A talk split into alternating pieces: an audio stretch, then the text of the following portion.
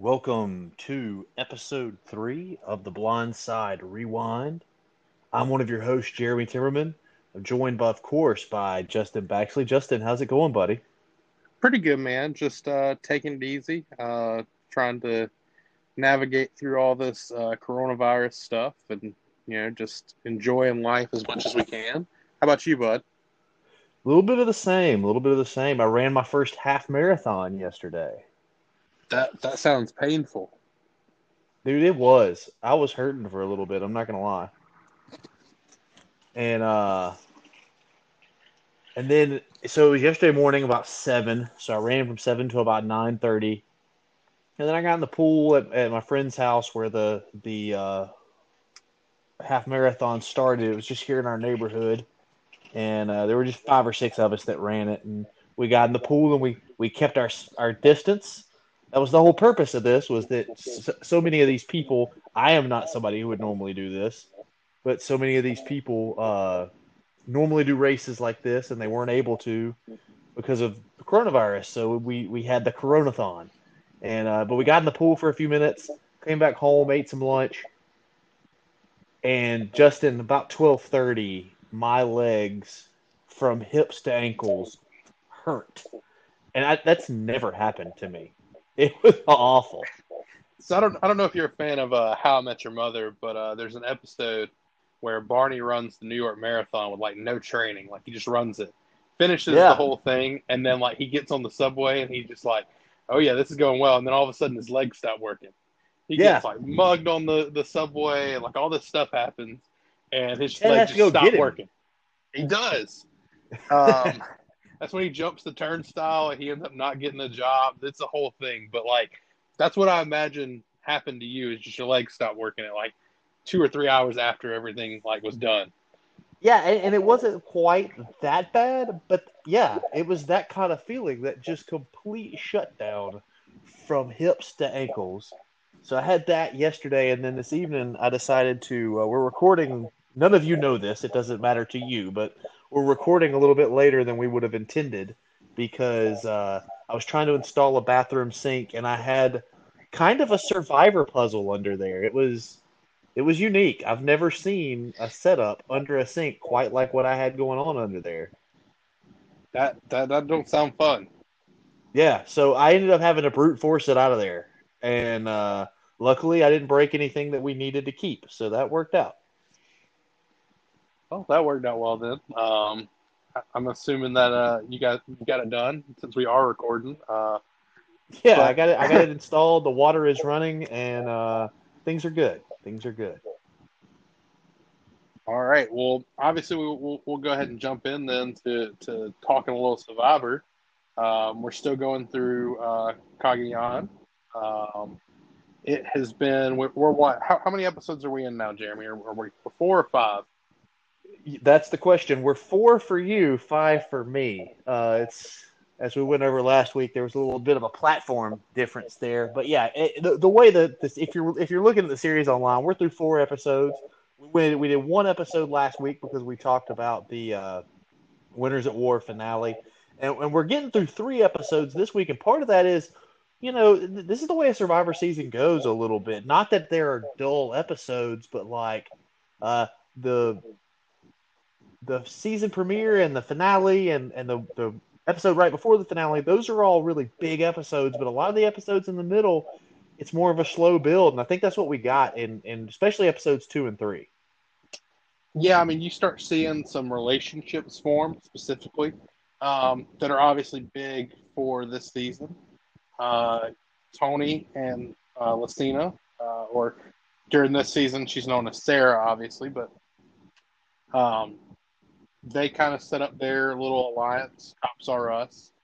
Um, again, Tony lied to her in the first episode and was like, "Nah, nah, I'm not a cop. That's not me. Like, I'm a construction worker." Um, obviously, he he was lying, but he went to her and just was like, "Yeah, you know, I am a cop. Let's work together. Let's be cops are us." Um, and I mean, again, like you're kind of looking at it. Sarah's like, she she's like, that was the truest handshake I've ever had in my entire life. Like I just know he can't be lying to me. And of course, you get to Tony's confession when he's like, yeah, I'll swear on my badge, my life, my family, whatever I have to do. I don't care what I, mean, whatever it takes. I'm going to win this game. Um, so two very different, like parallel versions of of what's going on there between the storytelling of of Lacina and Tony, and kind of their interactions and kind of the motivations. Uh, Lacina obviously thinks everything is is on the up and up, that she can trust Tony 100%. Tony, on the other hand, is like, look, I'll trust her as far as I can, and then if I have to cut her, I'll have to cut her. And really, I mean, honestly, that's why Tony is a two time winner and arguably the king of Survivor, right? Because he knows that balance that he wants to have relationships. And I think, I mean, if you've seen, it's particularly this episode of uh, Cagayan and then the finale of Winners at War, you know, Justin, you're a huge fan of these story arcs and these character arcs for the Survivor players, and not that we know for sure it's the capstone, but if it is, and Tony and, and Lacina never play together again, especially, what a fun comparison within a couple weeks of each other to see how their relationship started and how it it at least in Survivor could have ended, right? Right. So, I mean, obviously, I, I talk a good bit about survivor arcs and what they kind of mean. Um, you know, Tyson's arc from when he started in season 18 for Token uh, for Tocantins. Uh, he's this bad boy that just doesn't care what he says to anybody. In Winners at War, we get a family man that, that's retiring from the game that talks about, you know, the only thing I care about is being able to play this game in front of my daughters um, which is right. completely different than what he started out in token Tocantins. But then I think, like for me, and, and it could just be because I am biased because I do love Tony a lot and I do love Lacina a lot. They're two of my favorite players uh, to ever play Survivor. Um, I think they have just one of the most incredible arcs as a duo um, because, well, first of all, and, and this is obviously not a spoiler for you, they played together three times and every time one of them has won the game. Um, now, obviously, the second time uh, Lacina didn't get a chance to play with Tony because he got voted out pre-merge or before, pre-tribe swap even. Um, but still, it's rather impressive for two, two, two players to be part of a, a duo, and like every time they play, they've won. Um, in which I think you know who wins Cagayan. I know that's not really a spoiler for you.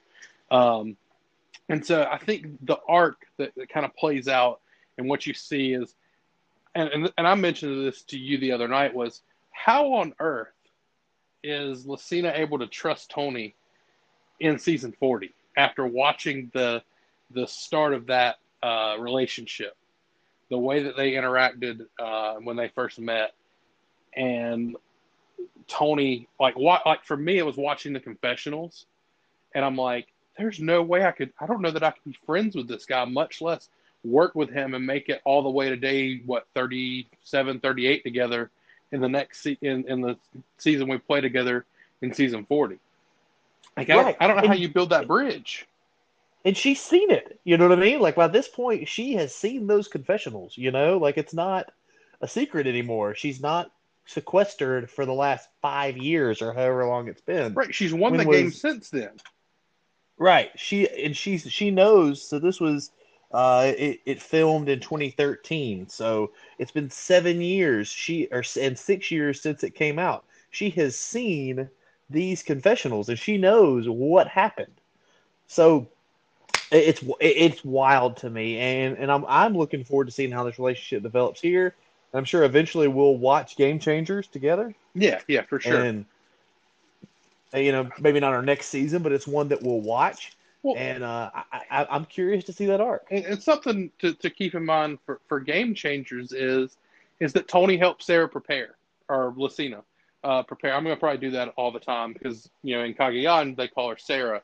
Um, and right. here recently she's been at, she's asked and everybody should oblige uh, in calling her Lacina uh, when possible. Um, but basically, like the the two of them, um, you know, for game changers, Tony helped her prepare. And I told you this other night that I felt like that Tony's biggest move going into season 40 happened in season 34.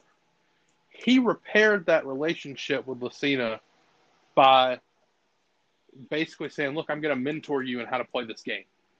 Um, and she came out with a different mindset and played a lot like Tony did, in the, a little bit different. Uh, she probably was a little bit more relying on her social game. She she made great bonds, very similar to how how Tony plays the game, and so I just think their arc is so much fun to watch.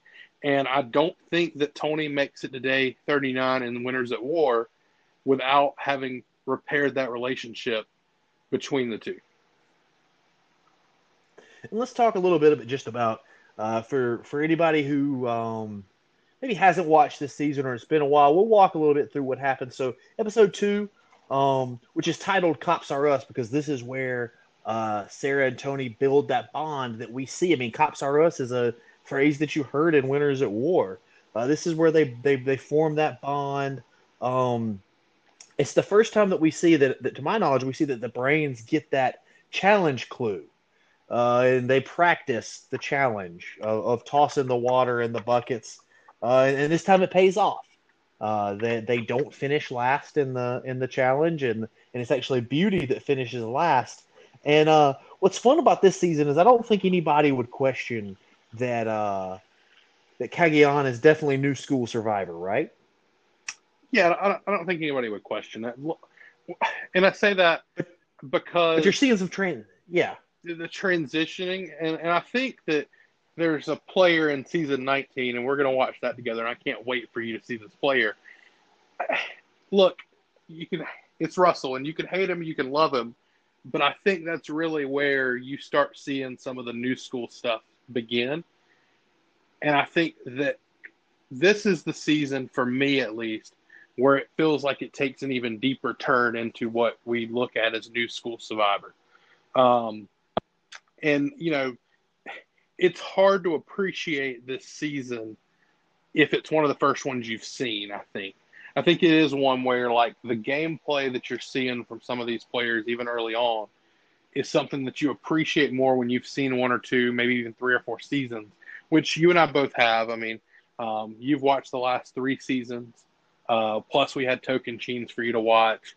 Um, it, you, the you can just tell the difference in what the gameplay was like in Tocantins versus seeing the gameplay 10 seasons later in Cagayan. I mean, I'll let you kind of speak to that, but I mean, at least for me, like I can see the differences in in seasons from 18 to 28. There's it's a, just a different kind of game, different elements to it. One, I mean, is the the hidden immunity idols, where you had to more or less rely on clues uh, you know, in season 18 to find your hidden immunity idols. Now you can go out and find one just by, you know, looking around. Obviously, there was a little bit more this season where they got clues from the rewards and things like that. But I think it was LJ that found his idol just because he realized that Morgan had been looking over in a certain area. Well, and but I think that's that's what's fun about this is 28 and it's it's cool because of numbers. You know, we watch 18. 18 is definitely old school Survivor. A lot of people would argue it's the beginning of the it, it's the end of the true old school because of course it's 18. 19 is Russell. Um, I think I think I'm getting those numbers right. Um, uh, I think so. Yeah. But you know, and then and, and then the more recent seasons that you and I have watched live is 38. Well, right here in the middle, 28, and you can see that it wasn't just a hard line switch from old school to new school. Right. And we're going to touch a little bit on this as we move through the episodes because uh, in the, the second episode, um, the Beauty Tribe uh, loses the only during the three tribe phase. This is the only challenge that was lost by someone other than the Brains because the Brains is a dumpster fire of a tribe, and we touched on that last week. Um, and, and Beauty loses, and they end up voting out Brice, who Brice is a wizard strategically. I mean, he wizard might be a little strong, but that's his that's his thing. He's strategic. He's social. He comes in as a kind of a new school player. He's somebody who comes in with strategy in mind. We're we're we're forming alliances. We're forming. Um, we're thinking about what we want to do going forward. Who do we want after the merge? Who do we want as a final three? That's kind of his mindset but he doesn't bring a ton to the table physically. Um, and especially in that beauty tribe, what's so interesting about this season, they have to really capitalize if they've got somebody who's who's good in challenges. They've got to capitalize because they were built as a tribe that looks right. good. And something to Uh, keep in mind there is like it- he's when you say he's not necessarily a physical asset. Like I think Morgan, who's his biggest ally, is a bigger physical asset for that team than he is. Right. And that's why he goes home. And so you see Beauty Tribe step in in this and play kind of some old school Survivor because what you see in those older, especially in what we saw in Tocantins, part of the reason JT wasn't even considered as somebody to vote out until after the merge and and inexplicably was not considered even after that. Um, but especially before the merge is because he's helping us stay Right. here why would we vote JT out? It doesn't matter what he's going to do after the merge. He helps me not go to tribal council, so I'm not going to vote him out. And that's what you kind of see here from the beauty tribe. They never Mhm. said it. The second half, they never said, well, he's strategic and he sucks at challenges. But what you and I know is that Morgan is a bigger threat in challenges. She's a bigger asset in challenges. Brice, not so much and he's a way bigger social strategic type player. Uh, I, I, I would home. argue that Morgan is is comparable on this particular tribe to Brice in terms of strategic and social because we we see that from the onset with her is she walks up after she took the clue to the immunity idol instead of taking the the bag of rice she walked up and was like oh yeah you know I had a choice between um, comfort and fishing gear and I chose us the fishing gear I hope that's okay like she's smart and she's relatively quick on her feet for somebody that's on the beauty tribe. Um, and so I think it really didn't. I mean, obviously you're looking at those two as the like strategically they're better than anybody else on this tribe except maybe LJ. Um, I think the three of them are the the top of the beauty tribe. And when you look at it, I think you're right. Physically, Brice brings nothing to the table compared to LJ. And then he's pretty. I mean, he lacks pretty far behind even Morgan, because Morgan at least she she's relatively athletic um, and, and and brings a lot to the challenges, which was not something I was expecting from her, to be honest. Well, it's it's something that when when you're talking about the beauty tribe, um, it I think what ended up happening is at first blush you think, well, they're screwed because brains and brawn. We talked about this last week. Brains and brawn are things that obviously have uh, positive impacts on your ability to play the game, but how does beauty help you in the pre-merge phase? But what I think ended up happening is that everybody in that tribe was chosen because not only are they beautiful or attractive or whatever standard was was chosen, but they bring something else. And so Morgan's attractive, but she's also pretty smart and she's also not a complete waste when it comes to um, challenges. You know, I, I don't think she's somebody that if she makes it to the merge, she's going to win a bunch of individual immunity, but she can pull her weight in a So team let me challenge. let me ask you this, Jeremy, Um, real quick. I, I, I, it just kind of hit me. So, like, Brawn obviously is really good at physical challenges. Brain, you think, okay, well, they're uh, they'd be good at puzzles and, and stuff like that. I wonder if beauty is like just being people, people, people, um, like being a people person and being able to interact with folks and having that like layer of of just relatability. Like, you know, I can talk to people like that. Maybe that's part of their their assets. Um, because I will say, like, LJ's a great talker. Morgan's a great talker. Um, you know, Jefra is she's won a beauty pageant, um, so she's had to have some level of talent and being able to talk and get on stage and, and being able to interact on that level. So I wonder if maybe that's where beauty at least has some level of an advantage is in the social aspect or in the in the not necessarily strategic per se, but maybe more into that that relationship building. Well, the flaw in this plan, and it worked out for Survivor in that the Brain Tribe was Right. just so awful. But the flaw in that is that beauty thing only works if you're not aware that that's why they're there. And that comes down to like some psychological stuff that's deeper than you and I even could could begin to break down because we're both journalism Right. majors. We're not uh we don't have I, I took one psychology Uh, class. I did criminal Um, justice. I took a good bit of psychology. Um, just because it was a Okay, so you could you you could you can handle it. maybe a little bit. it. Um, a little bit, but uh, I I think the the what come the problem with that is they're all there for their beauty and they all know it. Like that's something they addressed up front, so that takes away that advantage. Um, but w- to go to something you said, like Morgan's not really that good of a talker, but the and this is where the psychology comes in. When someone is physically attractive mm-hmm. to you they don't have to be as good at talking.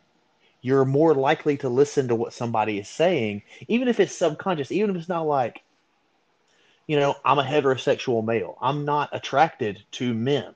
But if a man is a is an attractive man someone who is not doesn't have a lot of physical defects, somebody who looks like they're well kept, if that makes sense, I'm more likely to just be drawn to them as a person, not even in an attraction like I want to date or, you know, mate with this person, but just as a somebody I want to hang out with. If somebody seems well kept, if somebody seems attractive, their message is going to get across better than somebody who is distractingly unattractive, if that makes sense. And so uh, you're right. There are some advantages for the for these people, but most of that is going to come after the merge, and that's what's curious to me. Um, about this setup is that pre-merge, all that matters is can you win challenges. Uh, if, if you're breaking down the game, that's really true, right? Like all that matters is can you win challenges, and that's where the the Brice vote out um, feels a little more old school to me. Is that you know he's not somebody who's really going to be a huge asset in Mhm. challenges. He's somebody who's going to be a strategic threat. Yeah. So let's get rid of him. And he was the target. They split the votes. The the the four the the side of the tribe that had four people split their votes in case Morgan had found the idol, but But, they didn't but really LJ need was to. smart. Had, had had LJ found it? Well, LJ was smart about that. Had yeah, he found LJ it by this the point? idol. But he couldn't necessarily say, well, yeah, well, look, they don't have the idol. You ain't got to worry about that. Let's not split the vote. Now, he was smart enough to say, yeah, let's let's split that vote she may have that idol. I mean, Dude, I've tried to be as honest as possible and not look at the boot order. I, I accidentally saw it last time because I forgot that uh, I use Wikipedia like Right. all good scholars do. I use Wikipedia for this show. Um, mainly because I'm not looking for a lot of in-depth information. I'm looking for the kind of like easily digestible Right. information that Wikipedia provides. But they list contestants by boot order, Yeah. and I forgot that because the only season we've done for this show was Token were already Chains done with. that by the time we record, yeah, by the time we recorded, we'd already seen the whole thing. Um, and so I knew the boot order for the last for two of the last Something like that, yeah. Yeah, I knew the boot order. I knew the boot order. Um, one of them I didn't know. Um, I don't remember which. you knew Jatia, you didn't know Cliff. Was that right? Yes, that's correct. Um, so, um, so I don't, but I I've tried to be honest, and where I was going with that is I don't know when LJ goes, but LJ man is such a Yeah, I good like- player. I He's like somebody, LJ. you know, he's on the beauty tribe, but like, what's funny is so many of the, especially the late season Survivor players, are attractive Right. people anyway. That like he he's not like overwhelmingly attractive compared to most of the people who play Survivor. That's what's so funny. Is somebody you know if you've watched particularly later seasons where Right. everybody's Of course, I think you know I think one thing to, to Um, mention on that is like Morgan probably knows she's the most attractive on this tribe, and like even goes so far as to be like, you know, Jeremiah. I don't know how he ended up on this tribe. He's just not very good looking. Uh, and I was like, well, that's savage. Um, it's like you you're on a beauty tribe, Yeah. and you just look and be like, yeah, he's not attractive at all. Like I don't know how how is he even on the show at this point? Because he's not smart. He doesn't have the the brawn, and I don't even think he has the beauty. I mean, just she she has moments where she's just savage, which like you talk about her not being a great talker. I think she's a solid narrator. Um, Oh yeah, yeah, yeah. She's a solid narrator, but sometimes when Right. she's talking to the rest of the tribe, I'm like, she Which- sounds super dumb right now. which She's maybe not is her dumb. strategy. Like if she comes off smart the way that Brice did, that that probably gets her out of there over Brice. I mean, it, it, possibly, um, because you got to Yeah. think. Like I think Morgan would have an easier time integrating with a new cast of folks because she is so attractive. Um, that that's just going to translate super well. And look, Brice has a great personality and probably will click with it, anybody as well. Um, but her dumbing down herself a little bit, I think, is actually helping her in the game a little bit more than she realizes. Um, but like you said, man, LJ is probably the star of this beauty tribe in general, just because like the way he plays the game, like you could have really sorted him onto Brawn because he is a pretty physical threat. You could have even sorted him into the brain. And he's a horse trainer. Like he's a horse trainer. That's more of a brawn uh occupation. You know, it's hard to explain like I mean, he's on beauty because he's attractive, but like Tony's not ugly, Sarah's not You ugly. You know, like he, it's almost like it's almost like they put him on beauty because they didn't have enough people who applied who were models. I don't know. It was it's a it's a strange fit for him being on beauty because he's older than them too. Which, look, they- he's They Well, I'm they not gonna bring look, this twist back but- in a in a future season. Um, Kaoh Rong, uh, which we'll watch eventually, which I'm excited for you to be able to watch. That that tribe or this this dynamic, those three tribes of brains, brawn, and beauty is brought back. Um, and you'll see that kind of again where you're like the brawn makes a lot of sense. Um, the brains make a lot of sense into who they are. Um, except for like maybe one or two people. Uh, and then beauty once again is just kind of like this, like we really wanted you on the show, we didn't know where to put you, and so like you're on this tribe, yeah. um, or we had too many on Brawn and we had too many on Beauty. We wanted you in this cast because we think you make a solid addition, so we had to kind of come up with something. Um, and look, I think LJ, like I said, I think he could have uh, could even go to the brain side just listening to him talk. Because dude's got some strategic stuff going on in his mind, like thinking about, you know, if I split the vote here, if I put it here, you know, if I if I send Brice home here, like he he's got that together. I mean, he doesn't do bad on like puzzles and stuff either. Yeah, yeah, um, yeah. So uh, sending Brice home is, it's an old school move for me. Um, and even the you talk about the idols, like LJ figured out where the idol was because Morgan got a clue to where it was. He everybody had the chance to notice that when they got to camp, she was coming back from off in the water somewhere, and there's a good chance because if you've watched Tocantins, you know at, least Tocantins, you know that that's a thing that when they send one person to camp early, they have the opportunity to go find an idol. That's a thing in Survivor, and you know that by this point.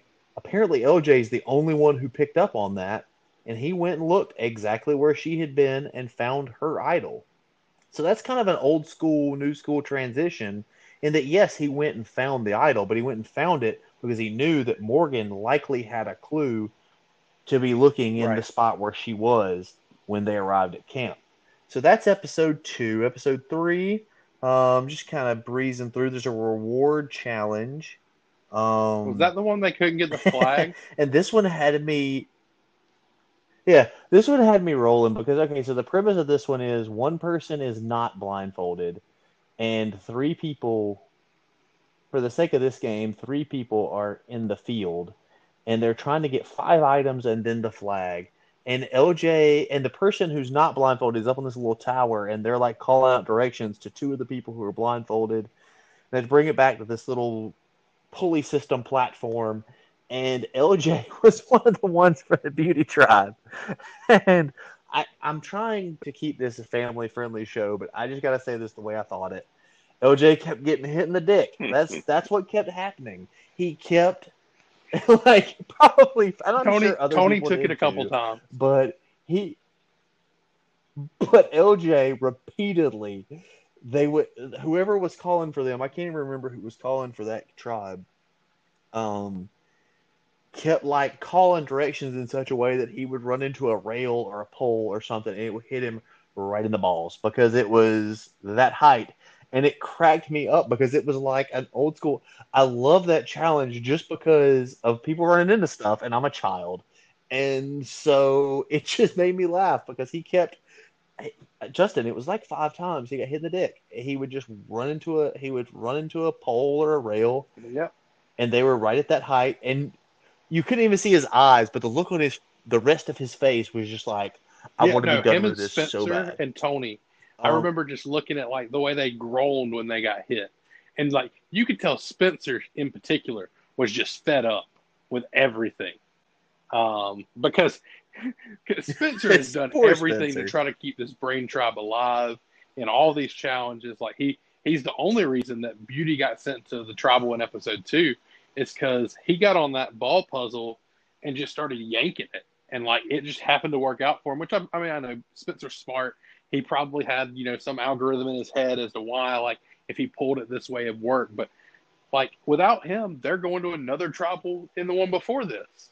Um and so like yeah, in this particular challenge i just remember like hearing spencer just kind of groan because i think it, it's J'Tia calling is that right tasha's calling no, it's Tasha calling.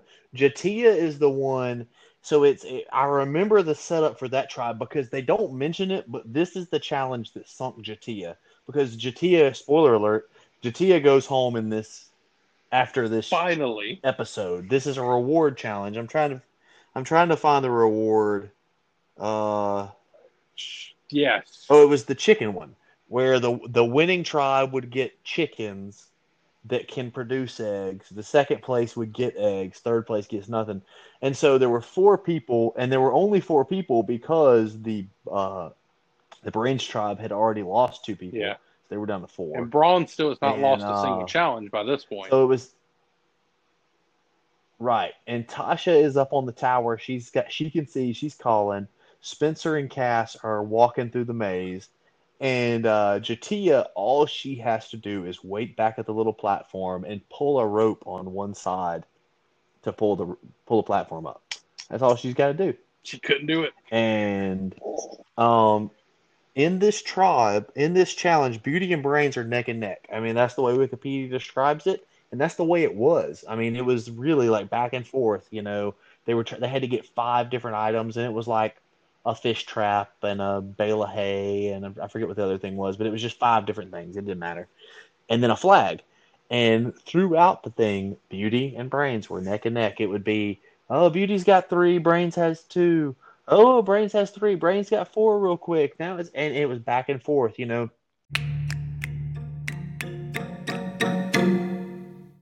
We apologize for those technical difficulties. Folks, that's what happens when you work with technology. It just happens Yeah. like that sometimes. Yeah, some my We don't- phone just crashed. Um, I don't know what happened. And like you want to be mad about that, right? You want to be mad Yeah. about that your phone just crashed, but at the same time you're like, I am holding a box that's like three inches by four inches by a half an inch or whatever the measurements is, and it has all the information in the whole world. Right. I can't even be mad at it. Right, right. I mean, you and I, like we've talked about. If you've listened to our podcast, you've heard an ad for Anchor. Holy crap! The stuff that Anchor allows me to do with this podcast is incredible. So I can't be mad when just crap happens. It's just life. It's the way it is, and we got bigger things to be mad at. But we were in the middle of talking about this challenge, and it's episode three, and it's a reward challenge. But I think it's what kept, got J'Tia voted out, even though she also screwed up the next challenge because J'Tia screws up a lot of things. It's just that Garrett was a big enough moron to keep her in the game for another three days or six days is what it ended up being. Well, um, Um, But we've talked we talked about that a good bit. Is that they end up going to tribal, and I think Spencer does a really good job of just basically saying, "Look, yes, I I betrayed you guys before because I thought for sure we were sending J'Tia home because that was the right move. That's my bad. I should have kept you guys in the loop, and I'm sorry. But if you want to continue to come here, by all means, by all means, send me home. And he's right. Like without him, you know, Cass and and Tasha probably have already had to send not only Spencer home, but probably J'Tia too. Um, so I think that's kind of where like you're looking at it, and you're like, huh, you know, Spencer's got a point. Like, and I think for Tasha and Cass, that he's now indebted to you. Like, without without you guys deciding to keep him over J'Tia, he he's just he's done. Like he has no no opportunity, and so I think they build a great ally in Spencer by keeping him over J'Tia. Yeah. So we'll just skip on from there. J'Tia screws that challenge up royally. Uh, it's a pulley system where there's one person pulling on one side, one person pulling the other, and there's a platform. It's made of bamboo. You've seen Survivor. If you haven't seen this challenge, you can picture it. Uh, both people have to pull at a relatively similar pace to get it up, to get the five items plus the flag all the way up to the platform. There's a funny scene where Tony, they're out, and I forget who Tony is with on their side, but uh, Tony grabs just a, I think it's, it's Lindsay because Lindsay takes one, and she's not a dude, but she takes a rail to the midsection. In professional wrestling, that's what they would say. It was a blow to the midsection, uh, but it's the lower midsection. She took a pole right to the lady region and she just falls out. Like she just drops like a sack of potatoes the exact way that you would expect a man to because it hurt so bad. But anyway, uh, Tony and Lindsay are out there, and Li- Tony just grabs some random stick of bamboo. Bamboo. It's not their flag. It's something else. And he's like, "I got it." And Lindsay's behind him. She's like, "No, I've got it." But uh, but remember, like what Tony was doing, watching but, that yeah. challenge, like brain is blowing Brawn out at this point. Like it's yeah. not oh, yeah, close. Yeah. Brain is back at the tower just trying to raise their flag up and this is a really well designed game because if I'm playing Survivor, I want to be able to see who my weak link is, right? I want to see who the person is that I need to get rid of if I'm in the tribal phase, right? And this one is designed where you can see because both people have to be pulling at a relatively similar speed, and constantly it was J'Tia's side that had fallen behind, and whatever item they were trying to get to the tower fell off. And then J'Tia ended up getting voted out. I forget what the immunity challenge is. It was. Oh, it was the one that Brawn was trying to throw because uh, Sarah wanted to get out Cliff. Sarah, later known as Lacina, for some reason decided to, that she wanted to get out Cliff, and I'm going to get to that uh, in a in a minute. Um, and she was trying to throw it. I, I don't really know. She talked to Woo, and she talked to at least one other person about trying to throw that challenge to get Cliff out. And I don't know how many people bought into it because even including Sarah, not many of them in the challenge looked like they were trying to throw it. And what's fun is this was a challenge that Cliff was clearly going to exceed at or succeed at because they had to dive down to the bottom of the water and uh, to the bottom of the ocean at that point, yeah. I guess, yeah. and and unclip buoys, and the buoys were were ball shaped, of course, and then two people. I'm using air quotes because in two of the three tribes, only one person was shooting. Had to shoot him into a basket. It was basically basketball. Well, Cliff is Cliff Robinson. He is an NBA All Star. Is that right? I, I feel like he was an All Star. Is that At right? At some point, he probably was an All Star. I mean, he's relatively well known. Um, he's somebody that if you know basketball, you know Cliff Robinson, right? And he's just so like six eleven power forward that like regardless of if he is the worst player in the NBA, He's in the NBA. Yeah, he was a, he was a 94 NBA All Star, two time NBA All Defensive Second Team, and NBA Sixth Man of the Year. Uh, he's got almost 20, almost 20,000 points. The man can shoot a basketball, is the point. And so this is a game that, like, they included possibly because Cliff Robinson was on the was on the the, the cast. Um, and Sarah decided she was going to throw this game.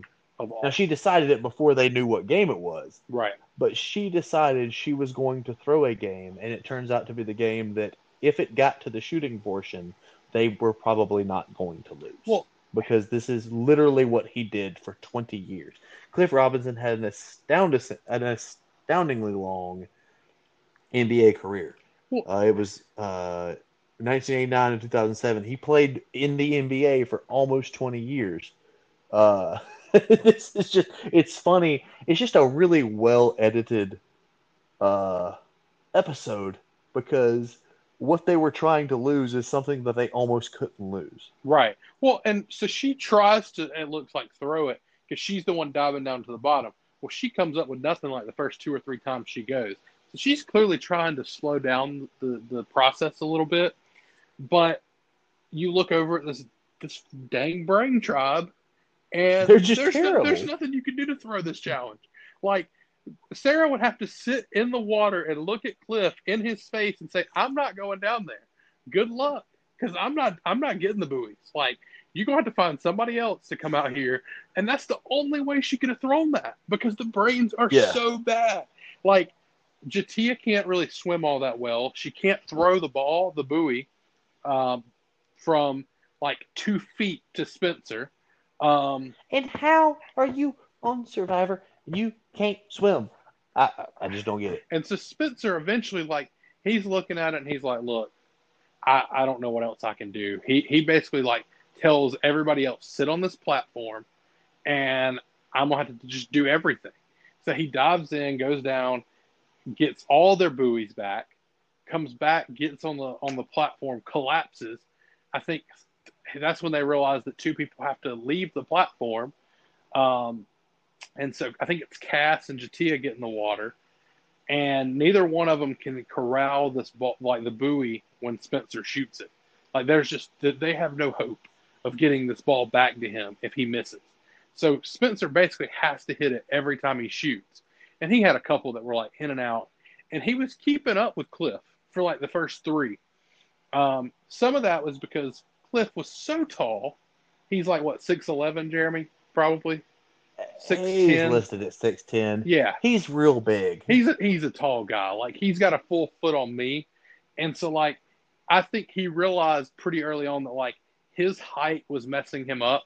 So he got down on a knee, which is probably about the same height as Spencer at that point, um, and proceeds to just like hit like four or five in a row, and, and you only had five, I think, and so he hit like four in a row, and it took him a couple tries to get to the fifth one, but like you just knew once the shooting started, once he found his spot, which happened to be like just getting on his knees and realizing, oh, okay, well this is more natural than if I'm standing because the the the basket is not very high. Like he's shooting down, which is not what he's used to doing. Um, so coming from his knees, he, he's able to arc the shot a little bit better. And once he found his spot, it was it was over for anybody that was was was playing. But look, and Sarah had Spencer put up a fight. he did, but Sarah Sarah did a really good job of trying to throw this. She really did because they didn't beat Beauty. Um, because if if she had been any quicker in terms of just getting the ball to Cliff, they beat Beauty with relative ease too.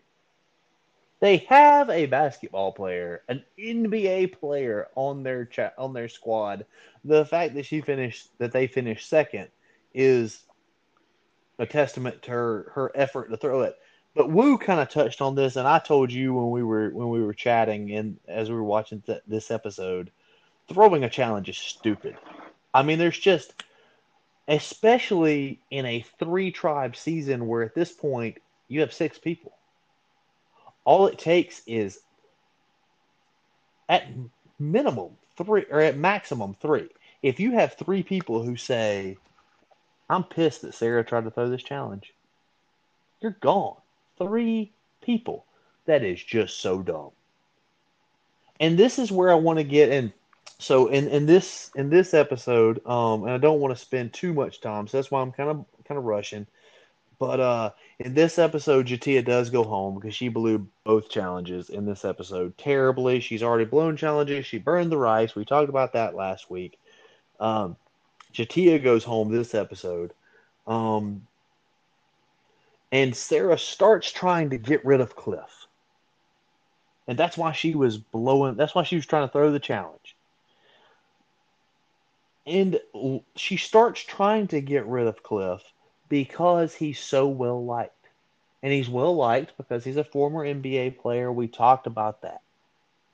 And uh, at least Woo and Lindsay are enamored by the fact, for lack of a better term, they're enamored by the fact that they've got this former NBA player on their tribe. And Sarah's really concerned about that, and it's a very new school thing. And Cliff is kind of the prototypical like somebody who you really don't have to worry about, and he's a real asset because he's six ten. When he played in the NBA, he was listed at 6'10", 225, which is ridiculous because I'm 6'4", 218 right now. And the fact that you add another six inches and only seven pounds is just absurd. But by this point, he's probably 6'10, 265. He's a real asset for team challenges because you and I talked about there's the the the actual um because the next episode they dropped from three people from three tribes down to two tribes, largely because the brains were down to three people. I think uh, you and I talked about this that I, I, think they probably have, especially with seasons like this where they start out with three tribes. I think there's probably a couple of different game plans. And when a tribe gets down to three people, they just don't have a lot of games that are 3v3 v3. And so they probably, uh, when a tribe gets down to three people, they go ahead, they have a, a, a path that they switch to where they merge down to two tribes. And they did that. And there's a game where where you're one person is like gripping the bottom of a pole, and two people from the opposite tribe are trying to pull them off. Cliff Robinson is t- 6'10, probably 265 at least by this point. Because he's been retired from the NBA for five or six years at this point. And there was just no getting him off there, Justin. I think look, he's he's strong. He's a you know, he's not necessarily strategic, so it's not like you're worried about him blindsiding folks necessarily. And look, he the perception on the show is is that he's got a ton of money. And so, like, even if you let him get to the merge and he somehow goes on a, on a run, there's not a whole lot of juries that are going to give the money to the guy that's perceived to be this big millionaire that's played in the NBA. Like, I, I just can't see a jury looking and being like, oh, you know, that's Cliff Robinson. He plays like 15, 20 years in the NBA. He, he's probably got, you know, 40 or 50 million just chilling. Like, there's no reason for him to be here. There's no reason that, that you would you'd give it to him.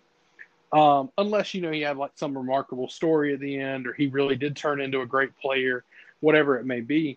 But like in the team portion of this, this dude is killing it. Like he's he's been a like the Brawn tribe has not lost yet when he's on it, and so when they tribe swap, you know, he ends up on a tribe that doesn't like all the brains end up on one tribe. Is that right? I think I think that's right. Yes, um, all three of them. and which is a bad omen, but not in this case because they get to the puzzle, um, and they're really good at the puzzle. And and Cliff didn't really have anybody on his tribe that was good at the puzzle. Um, not that they were lacking super far behind, but it was you could tell that Tasha and Spencer were just running things on that other tribe in terms of that puzzle. Like they were moving through that quick. Particularly um, Tasha. Yes. And so, you know, outside of that, like Cliff is the reason they had the lead going into the puzzle, is because he's just a big dude. And so I think that you like looking even short term, like, okay, if we get him out now, odds are that if we don't merge pretty quickly, we're, we're probably going to lose another couple people off this tribe because old buddy Cliff has been carrying a lot of us in these challenges. Um, because I think he's on the tribe with like is it Tony? Uh, well, it's it's most it's most most of the of Brawn. Brawn tribe. so it's except for him- except for Lacina. Yeah, it's him, Tony, uh, Trish, who you loved. She's your favorite. Ugh, Lindsay and uh, Woo right. are all on one tribe with uh, LJ and Jefra. I think physically for me, Not Like- Jefra. I think I've got. I think I got that wrong. Uh, anyway, carry on. but what I was saying is like, so that tribe outside of Cliff, there's not a huge like challenge threat on there outside of maybe Woo. Um, Tony's pretty solid, but remember, Tony doesn't show his ability to win even individual immunity until Winners at War. Like, dude's not necessarily been a, a physical threat over the course of his three seasons on Survivor. Like, he's just not a, not not really perceived as a physical threat, even though he looks like he could be, and he's definitely not a liability in challenges by any means at this stage. But he's not necessarily somebody like Cliff who's going to carry you to to a win. Well, he's the flip of Cliff, and this is why. This is why uh, Sarah's focus on getting Cliff out, uh, and and what eventually gets Cliff out because she plants the seed with Tony to get Cliff out, even though she's on the opposite tribe at this point. Um, and then uh, Well, now Tony Well, planted so the funny- original seed, right? Because Tony's the one that came up and said, "Hey, like, you know, Cliff and uh, Lindsay, they were talking about getting you out." Like, and it was a straight up lie from the get go. yeah, Because remember, he he's Sarah, he's put he Sarah plants that liked se- he plants that seed as like a you know just just to try to build rapport with Sarah. But Sarah's the one who specifically chooses Cliff because he's such a threat after the merge for some reason. Um, I don't think he's that big of a threat because of what we talked about even though unfortunately Cliff Robinson is not as wealthy as you would like to think he would have been at this point. He was having some financial issues.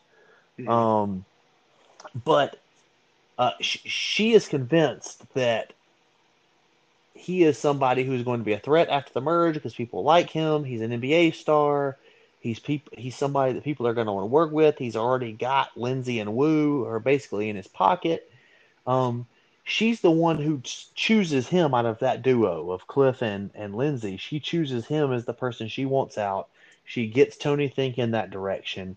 Um, but to me, this is where we talked about how the the Beauty Tribe used the kind of an old school Survivor.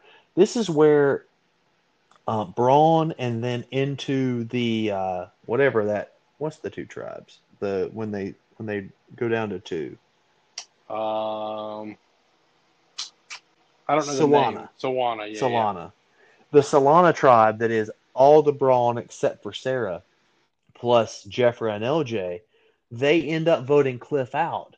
And and it, it's very much a new school survivor move to me because when a lot of people talk about new school and especially when they talk about not liking new school, it's the the it's the preponderance of hidden immunity idols.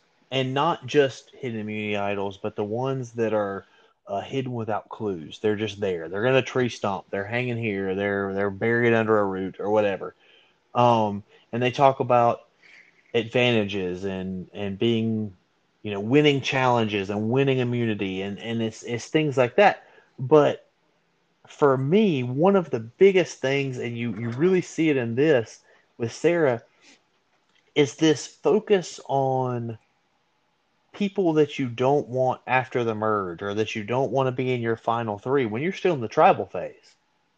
And Mhm. to me, this targeting of Cliff, when he's the prototype of somebody who is perfect to have in the tribal phase, because in all of these team challenges, there's a spot for somebody who's 6'10, 265, and pretty strong. You know, like there's a spot in all of those challenges.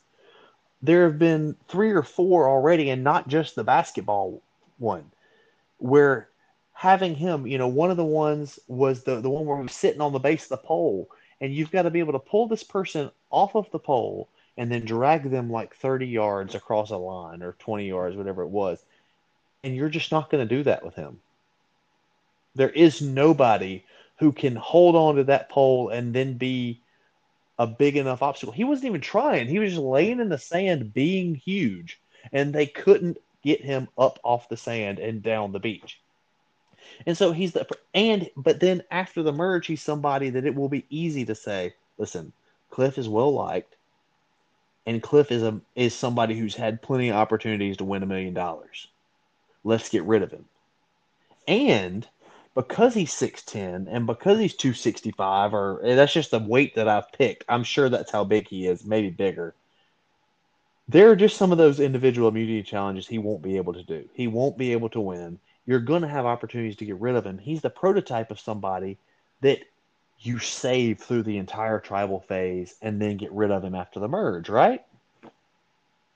Right. I mean, again, he's just a, such an easy out, um, in my opinion, once you get past merge, right? Like, he's just such an easy target. Like as soon as he loses a, an immunity challenge, you just let him go. Yeah, and so that's why it's such a new school move because one thing, and I talked about this with you, one stark difference I saw because again I watched one, two, three, four, somewhere back in there I stopped watching. I watched 38, 39, 40. I watched Tocantins. Now I'm watching Cagayan. One of the stark differences is how many people are just you know in the tribal phase they're already thinking about and i get you want to have you know jt and steven made a, a, an alliance early on in Tocantins that they carried all the way to the very last minute. Well and so now but, there is there is a theory jeremy i will say this is that when you are in the tribal phase it's better to go to tribal and form bonds and find out who you who's with you and who's against you than to get all the way through get to the merge and go up against uh, you know three folks um, you know like a uh, we saw it in uh, chain where you've got JT, Steven, and uh, Taj, and those three stuck together to pretty much the bitter end it was the tribe that came in with numbers where they hadn't really had to go to tribal, where they hadn't really had to face adversity. A lot of times, like those, those are the, the ones that make it to the end. Is the ones that have been battle tested at tribal, and so I think there's at least some, some thought that like the the best thing to happen sometimes is to trim your fat, so to speak. Because let's say for the brain tribe in particular, um, they they've now got Cass, Tasha, and Spencer. Those are three really strong players. If they had gone, gotten to the merge with Garrett and J'Tia, those are two people that could have easily flipped on them immediately when they got to the merge. Now, those three are solid together, and they're going to stick together as much as they can. One would think, because they've already went through the hard parts of these tribals and they formed these alliances, formed this voting block, formed this bond.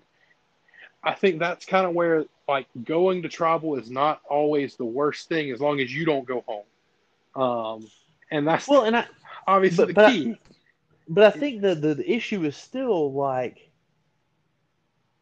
and, and and obviously it ends up working out in, in some cases because you know the merge isn't always isn't that far away but i think there's something to be said for let's go ahead and vote out people. Let's keep somebody who is a who is a team challenge asset. You know when you've got a cliff robinson that is 6'10 265 he's a professional athlete he's not just physically good he is physically elite in the term. When, when you're talking about Survivor, which pulls from the entirety of um, this the American population. Mm-hmm. He's an elite athlete. You know, even if he's like a you know middle tier NBA player, he's an elite athlete. Let's go ahead and hold on to him until the merge, so that we don't have to come back to tribal. Because while tribal does allow you to trim fat, especially in this season where the largest number you ever needed to get voted out was 4 mm-hmm.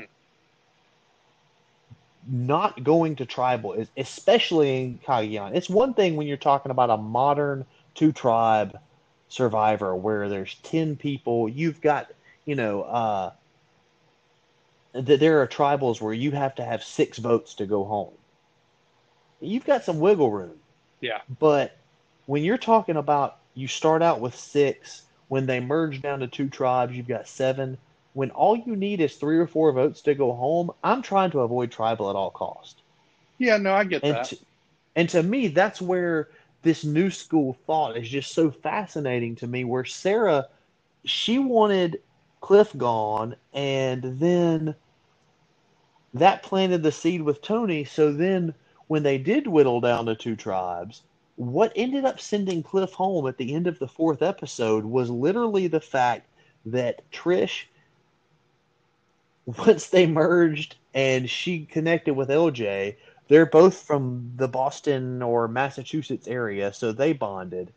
And she wanted to send Cliff home because that's what LJ wanted. And the other option was to send LJ home because, as you and I have said, LJ is a threat. He's physically capable, he is smart, and he's easy to like. Mm-hmm. And he, I mean, he, he checks all the boxes and so he's the other option to send home. And he has an idol. Trish, yeah, he has a he has an immunity idol, and but nobody else knows that because right. he plays it so well. But Trish connects with LJ. She convinces Tony that she, he should vote for Cliff. Tony was already leaning that way, partially because of conversations with Sarah, and they send Cliff home. But the seed got planted from this really new school school view where Cliff's going to be a threat after the merge because people really like him, and that's not really something you saw even as recently as Tocantins. There just wasn't that discussion of this person's going to be a threat after the merge. It was as simple as coach said it, but even on the other tribe, it was happening. Of mm-hmm. when we go to tribal, we get rid of the weakest person. Yeah. Who is going to keep us from coming back here? That's as that's as simple as it was. And as you transition through the 20s and especially into the 30s and and now into the 40s, it becomes a yeah, but how is this person going to help me after the merge? If we get past the merge, how is this person going to be an asset to me? How is this person going to be hard to get rid of?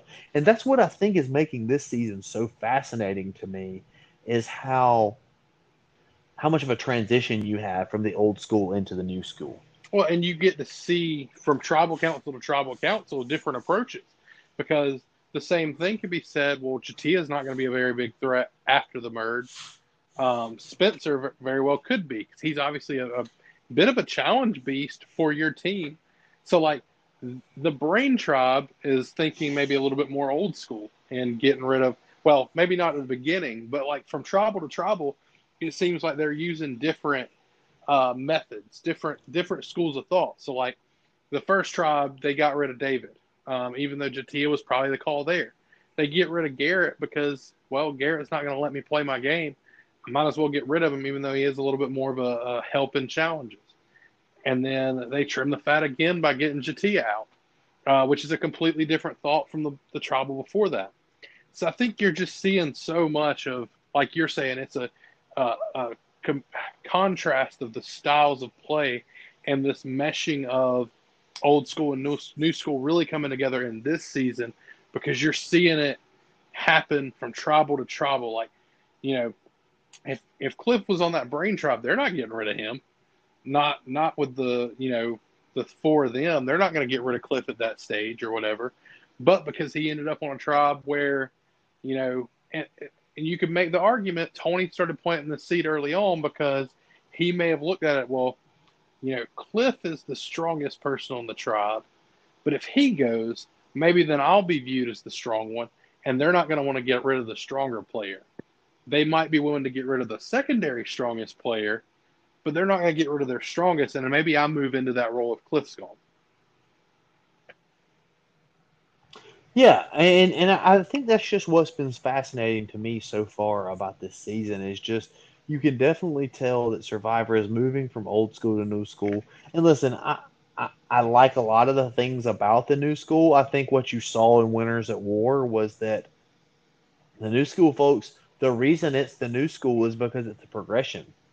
Is because the old school stuff got old and had to evolve. And when some of those old school players came into Winners of War, they got their butts kicked. Yeah.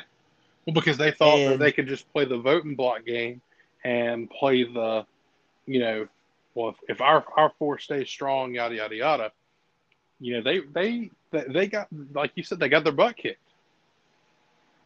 because it was the, the reason things progress is because especially in a game like survivor the old tricks stop working. The old tricks it, it it's easier to spot what rob is doing when you've seen it before. When you've seen the uh, well let's not leave tribal council which is what garrett was trying to do. Let's not leave i said tribal council let's not leave the camp. Let's let's all stay here. Let's all you know i don't want anybody to leave. When you've seen that for freaking 30 seasons, Right. It's it doesn't work anymore. it's harder to pull it off. It is, and I think that what you're seeing, like what Rob did in in his season that, that he ended up winning, he did a lot of that stuff. From I haven't seen his full season yet, but um, from my understanding, he did a lot of that, like staying in the Rob cage, is what he told Lacina and Sophie and, and Winners at War. Um, and you're right, like his tricks didn't necessarily work against players that have watched his season. Like you've got film study on this player at this point. Um, like you know what he's about.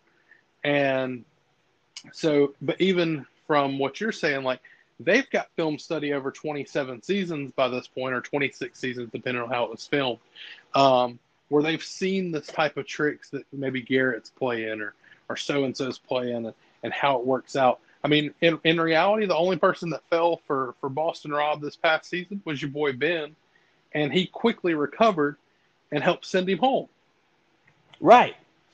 And Ben immediately said, you know, he did a confessional in that episode of, I am falling for exactly what Boston Rob has always done. Perfect example of what you're talking about.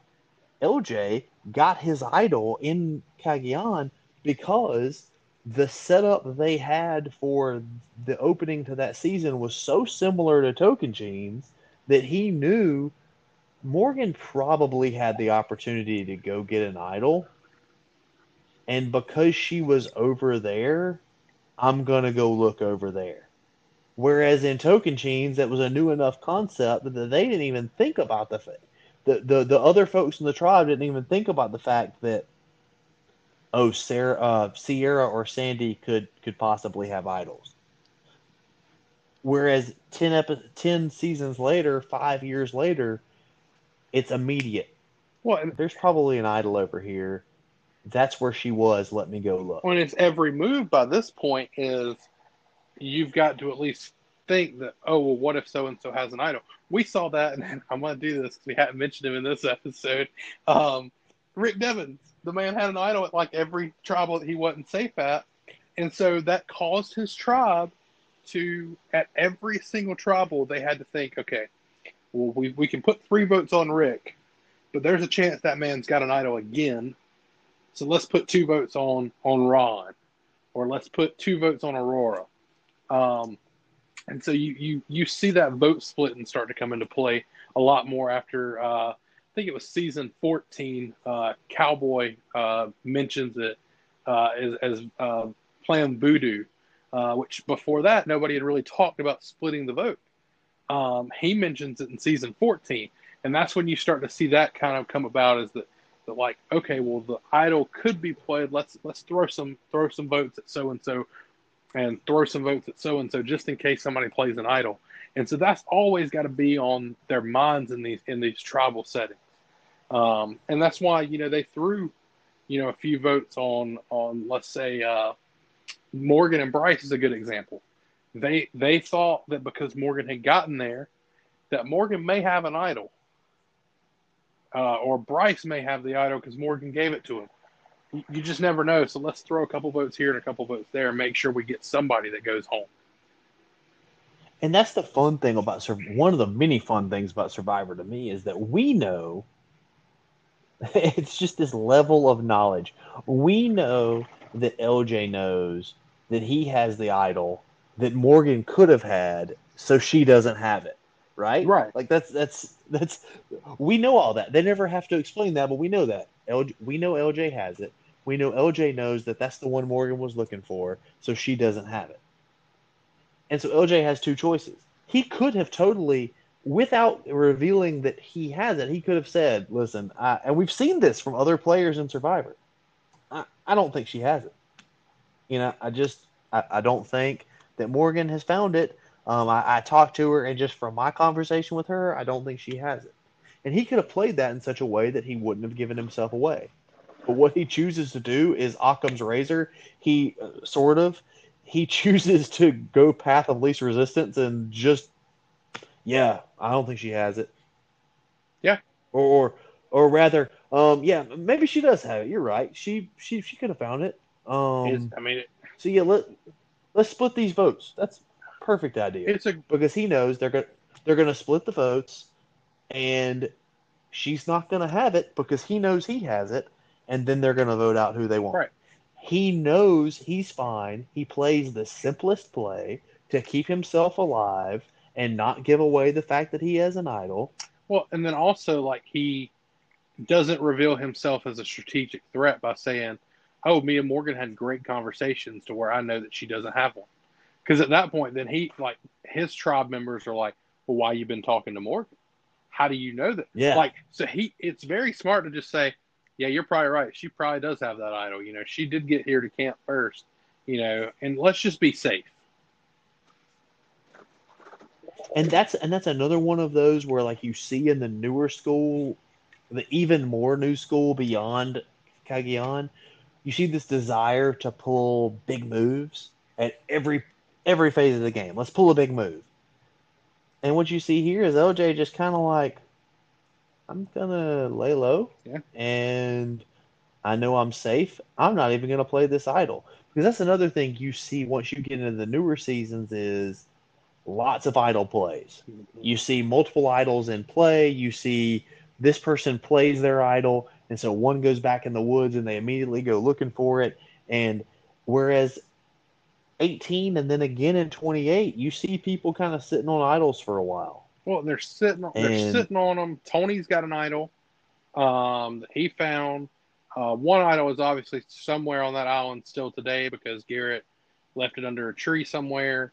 Um, uh, but no, like, and, and you see it in, in seasons where like now they've gone above and beyond just idol play. Like they've added in, you know, um, what what was it the the one Jeremy played this year the um, the something without power, safety without power. safety, yeah. Um, Sarah plays the steal a vote in a couple seasons now that she's played, and I mean, so there's all these different additional things, and I think you're right. I think the reason that you have to add those things, and I know a lot of people can't stand the idols and they can't stand the advantages, is if you didn't have them, you'd be watching the same season over and over again because you you know how somebody acts and how somebody is, and, and you can't. I mean, I guess what I'm trying to get at is the addition of these extra advantages, and it always adds additional wrinkles, and it doesn't allow somebody to get super comfortable, uh, like the idol nullifier.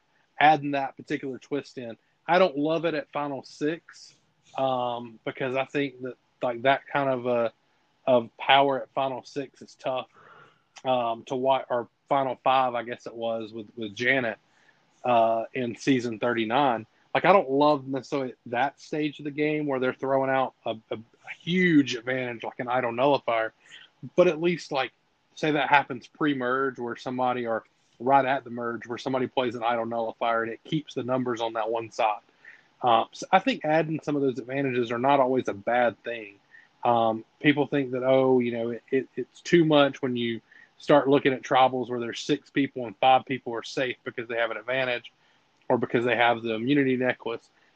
Yeah, I get it. That's a lot for one tribal, but it keeps the game fresh. And like you're saying, you can't necessarily plan for it the way, or you, you have to try to plan for it best you can. It's not a, well, I know Boston Rob has been doing this for, for 30 years and I, or 20 years. I mean, so I know how he's like, his plan is working. I need to get him out now because you can't really do that when you've got idols and such in play. You can't do that when there's advantages in play. You can't just think automatically, okay, well, I just get him out, he's gone. You have to at least think, okay, well, what if he has an idol nullifier, or what if he has safety without power? All these things add additional layers to this game, and I mean, I think that's why I love it so much. And, and I agree because the the thing about it is, what you also have that you didn't have, you're starting to get in Cagayan, but you definitely didn't have even in Tocantins, which was, you know, eight nine years into uh, the existence of Survivor, is the super fan players, the right. players that come in with the plan of I want to blind somebody, I want to blindside somebody, um, a checklist I, almost. Yeah, uh, when when I come in, you know, I want to get rid of. I gotta have a big move during the tribal phase, and and, and uh, Jeff even said in at some point in the last couple seasons we've watched is is that it's it's not a blind side. To be a blind side, they have to not see it coming, and right. and it, it's called a blind side for a reason. And what you what you have in some of these later seasons is everything's a blind side. You know, sometimes the reason that the person you're voting out is so obvious is because it's the right choice. Sometimes uh, the reason that no one is expecting you to vote out player A is because player A is not the person you should be voting out. Yeah. And you've you saw that a lot with uh, 38 in in the season in Edge of Extinction. There were some players that got voted out that it it was stupid, and that's why that that tribe that that Devens and War Dog and and Wentworth were, were on kept having to go to tribal council because they were voting out stupid people, not yeah. people who were stupid, but voting out people that it was a stupid decision to vote that person out.